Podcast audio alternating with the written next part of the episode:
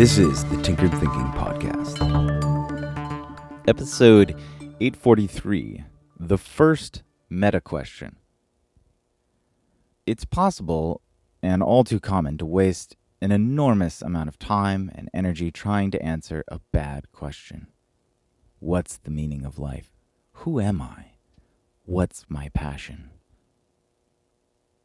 These are all bad questions. Why exactly are they bad questions? Very simple. None of them fit the definition of a good question. A question is an open ended concept that creates forward momentum. While the above questions are open ended concepts, they don't create momentum in any particular direction. They are questions ripe for roundabout wondering, rumination that goes nowhere. Such questions can be tempting because they seem to offer such an expanse of possibility, but without constraint. We get lost in such nebulous spaces, and questions, good questions, are the only tool we have to navigate that nebulous space of the unknown. The first meta question, that is, the first question we must ask of our current question, is Is this a good question or a bad question? This question itself requires a small family of sub questions in order to find its answer. One sub question that enables a judgment of goodness or badness has to do with action. Does the question describe an actionable next step that can provoke feedback that can help answer the question? If the answer is no, then the question is either a bad one or simply too large, too vague, and in need of focus. We can also ask Does this question circumscribe a single answer or many possible answers? If a question clearly has a single answer that we can find, then it's likely a better question. For example, will this business experiment work? That question has a definitive answer, and it's a decent starting question because it provokes the path for its own answer. Compare that to the question of what's the meaning of life? This question might have one answer, but there's no way to know beforehand when equipped with just the question. The business experiment, on the other hand, is either going to work or not.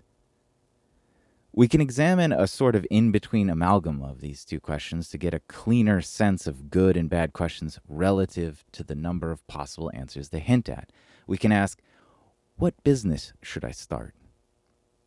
This is a debilitatingly open ended question, and while it is more specific than what's the meaning of life, it circumscribes an area that is simply too large.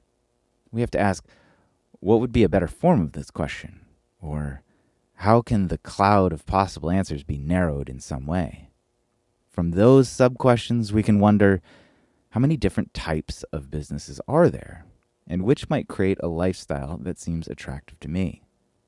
This is a far better question because it immediately points to a path of action. We can do something as simple as Google that question and see what sort of types have been identified. Furthermore, it has a much smaller number of answers.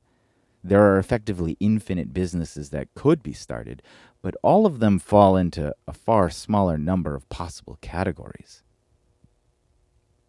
Notice how this chain of questions has grown more specific with each jump. First, we went from something totally open ended and stagnant, like what's the meaning of life or what business should I start, to a binary situation. Is this question good or bad? From there, we can narrow in on better questions merely by assessing the quantity of possible answers. But this whole process begins with the first meta question, where we can turn the tool of the question onto itself and bootstrap our mind out of the circular morass caused by a bad question by merely asking, Is this question helping me move in a productive direction? This is the Tinkered Thinking Podcast. Thank you so much for listening. If you find the Tinkered Thinking Podcast valuable, there are many ways you can support it. You can review it on iTunes, you can share it on social media with your friends, you can blog about it or discuss it on your own podcast, or you can support it directly, and you can do this on the support page at tinkeredthinking.com. Both one time support and monthly subscription support options are available. Thank you for your support of the show.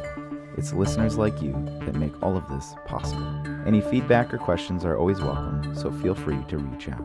And until tomorrow, remember to be careful about the context.